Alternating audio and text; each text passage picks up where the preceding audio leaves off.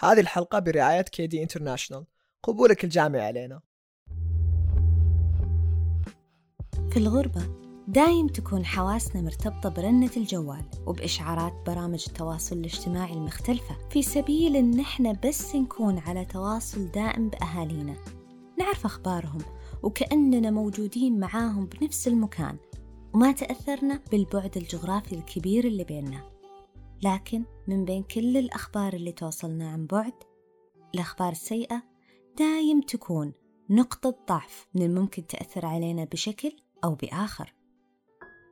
السلام عليكم جميعا ويا هلا فيكم في حلقة جديدة من بودكاست للمبتعثين حكاية. معكم فاطمة مرزوق طالبة دكتوراه تمريض مبتعثة في مدينة نيوكاسل بأستراليا.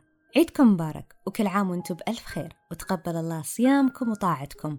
أعتذر عن الانقطاع الطويل بسبب ظروفي الدراسية وإن شاء الله ما أقصر معاكم بالحلقات الجديدة والمميزة.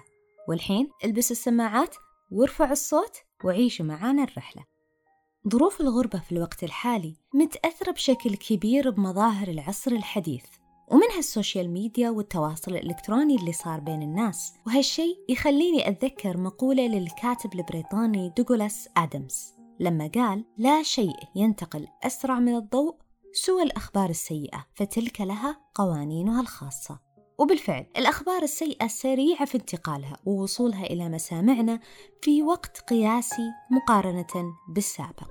في الماضي كان المبتعثين يمكن يوقفون في مسار طويل على الهاتف العمومي علشان بس يجرون مكالمة واحدة يتواصلون فيها مع أهاليهم يمكن مرة في الشهر حتى أو كانوا يسجلون أصواتهم في أشرطة كاسيت وهم يقولون آخر أخبارهم ويرسلونها بالبريد إلى أهاليهم. فالخبر السيء لا قدر الله علشان يوصل لك وأنت برا السعودية يمكن بيحتاج وقت طويل جدا. فدائما أتساءل كيف كانت تجارب المبتعثين في تلقي الأخبار السيئة بذاك الوقت؟ السلام عليكم. شكرا للاستضافة. السؤال فعليا عاطفي جدا لأن عشت هذا الواقع في إحدى الانتدابات في العمل لمدة طويلة. عام 1998 كنت بهولندا ووسائل الاتصال كانت محدودة ومعظمها عن طريق الهاتف. الإيميل موجود بس ما موجود بين الأهالي وبين ال بيننا إحنا كون إحنا معظمنا عندنا الإيميل عن طريق الشركة. فعاقد أنا اتصال بشكل يعني أسبوعي أو شبه مرة كل أسبوعين للاطمئنان فقط. إحدى الاتصالات وردني خبر يعني رحيل جدتي من جهة أمي. طبيعي في ذكريات تربطني بجدتي من جهة أمي كثيرة وأثر فيني الكثير الكثير. ردة الفعل طبعا بعد الاقتناع بأن الرحيل من هذه الدنيا يعني شيء واقعي وملموس بس يعز عليك كونه يمس ناس قريبين إلى قلبك. تكدرت عدة أيام بس كوني مؤمن بقضاء الله وقدره تجاوز هالشيء. الشيء الثاني واحد من أصدقائي الأعزاء اللي اشتغلت وياهم في اليابان وكان عزيز علي كثير اللي هو المهندس عواض الطلحي من الطائف. جمعتنا رحلة عمل ناجحة وتاريخ مشرف من الإنجازات في أحد المشاريع.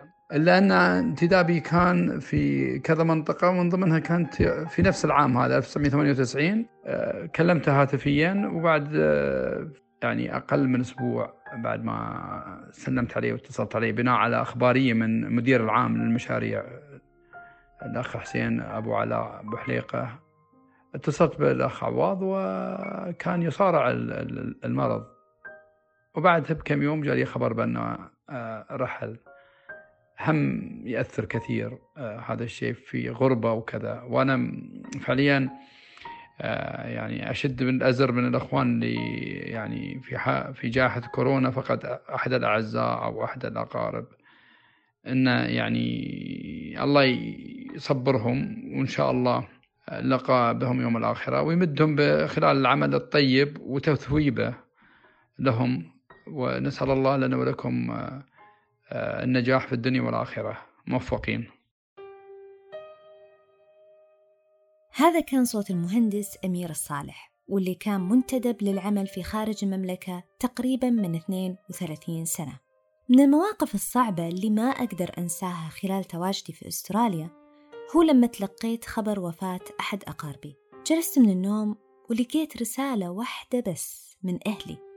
يطلبوني أني أتصل عليهم أول ما أصحى من النوم. ولما اتصلت تلقيت هذا الخبر. على الرغم من الألم والتعب اللي حسيته بوقت تلقي الخبر إلا أن الطريقة اللي تلقيته فيها كانت طريقة هادئة وبدون ترويع. وهالشي ساعدني على تقبله واستيعابه.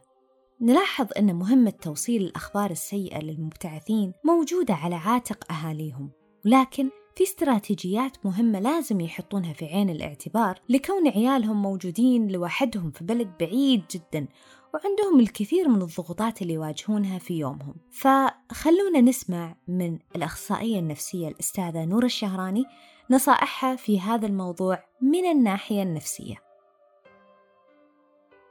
أهلا وسهلا. معكم الأخصائية النفسية نور الشهراني. سعيدة جدا بإتاحة الفرصة للمشاركة. بداية هناك أسباب كثيرة تجعل نقل الخبر السيء صعب على الكثير ومنها عدم معرفة كيف يمكن أن يؤثر الخبر على الشخص أو الخوف من ردة الفعل أو عدم التأكد من الطريقة الأفضل للتعامل مع العواطف الشديدة وغيرها من الأمور. لذلك هناك عدة مراحل لنقل الخبر السيء. مرحلة أولى من تجهيز وإعداد قبل نقل الخبر. مرحلة وسطى مرحلة نقل الخبر والتدرج في ذلك والمرحلة النهائية وما بعد نقل الخبر. في مرحلة التجهيز والإعداد قبل نقل الخبر من ناحية وضع المخبر وحالته النفسية لأن ربما قد يكون هذا الخبر أثر عليه شخصيا بطريقة سلبية. فلا بد أولا أن يعطي نفسه فرصة للتكيف نفسيا مع الخبر بطرق سليمة. لذلك اسأل نفسك هل أنت الشخص المناسب للإخبار أم لا؟ ومعرفة مدى القرب والثقة بينك وبين المتلقي. بعد ذلك حاول التدرب وتهيئة نفسك على ما تريد قوله للمتلقي. فذلك يساعدك على ترتيب أفكارك وكلماتك التي ستقولها عند نقل الخبر. أيضا معرفة الجوانب والأمور التي يفضل عدم ذكرها مبدئيا مع المرونة والجاهزية للتكيف مع وضع المتلقي. ثم التأكد من طبيعة المكان المناسب الذي يتواجد به المتلقي والوقت المناسب والظروف المناسبة ومنها محاولة التعرف والتأكد من ظروف الحالة الانفعالية والنفسية الحالية لدى المتلقي والتأكد من مدى الحساسية العاطفية لديه. أيضا السؤال لو كان هناك ما يستدعي وجود شخص آخر معني بالخبر كأحد أفراد الأسرة مثلا أو غيره. بعد ذلك نأتي لمرحلة نقل الخبر حيث يكون بتدرج والتهيئة للمتلقي. في الغالب يعتمد ذلك على طريقة المخبر وكلماته وأسلوبه في نقل الخبر وطبيعة شخصيته وعلاقته بالمتلقي. مهم أيضا نأخذ بعين الاعتبار الجو والإطار العام للحدث أو الخبر ومعرفة لو كان لدى المتلقي أي معلومات أو توقع مسبق لحدوث أمر ما وماذا يعرف حتى يساعد في التمهيد لنقل الخبر. مع تقديم المعلومات بهدوء وتسلسل وتجنب استخدام الكلمات الغامضة أو الصعبة وأهمية تعزيز وتدعيم الجانب الديني والقيمي لدى المتلقي وعند نقل الخبر. نأتي بعد ذلك لمرحلة الإنهاء أو ما بعد نقل الخبر. مهم إعطاء المتلقي الوقت ليتفاعل ويعبر عن مشاعره وعواطفه وإظهار مدى التفهم والتعاطف لوضعه وانفعالاته والمحافظة على الهدوء في حال لو كان هناك ردات فعل أو عواطف شديدة. ثم محاولة وضع خطة لمساعدة المتلقي على التقبل والتكيف وما هي الإجراءات ووسائل المساعدة والحماية المناسبة التي يمكن القيام بها؟ أيضا محاولة التعرف على الأشخاص المحيطين به والداعمين له كالأصدقاء في حال أراد المزيد من الدعم والتوجيه مع التأكد من إمكانية الاتصال به والمتابعة معه في موعد آخر وتذكيره أنه ليس لوحده. أخيرا كلما حاولنا اتباع الطرق والأساليب السليمة في نقل الأخبار السيئة وتلقيها والمحافظة على الهدوء والاستقرار. الحياة مو دائما تكون هاد أو مليئة بالأحداث السعيدة. ومثل ما تنوجد اللحظات الجميلة والحلوة من الممكن أيضا نواجه اللحظات الصعبة. لكن خلوا إيمانكم بالله قوي وأحيطوا أنفسكم بالأصدقاء الاستثنائيين في رحلة الغربة لأنهم من بعد الله راح يكونون لكم الكتف اللي تتكون عليه بضعفكم والابتسامة اللي راح ترجع لكم بعد ما تختفي دموعكم. أتمنى لكم من كل قلبي حياة سعيدة خالية من كل خبر سيء ممكن تسمعونه بيوم.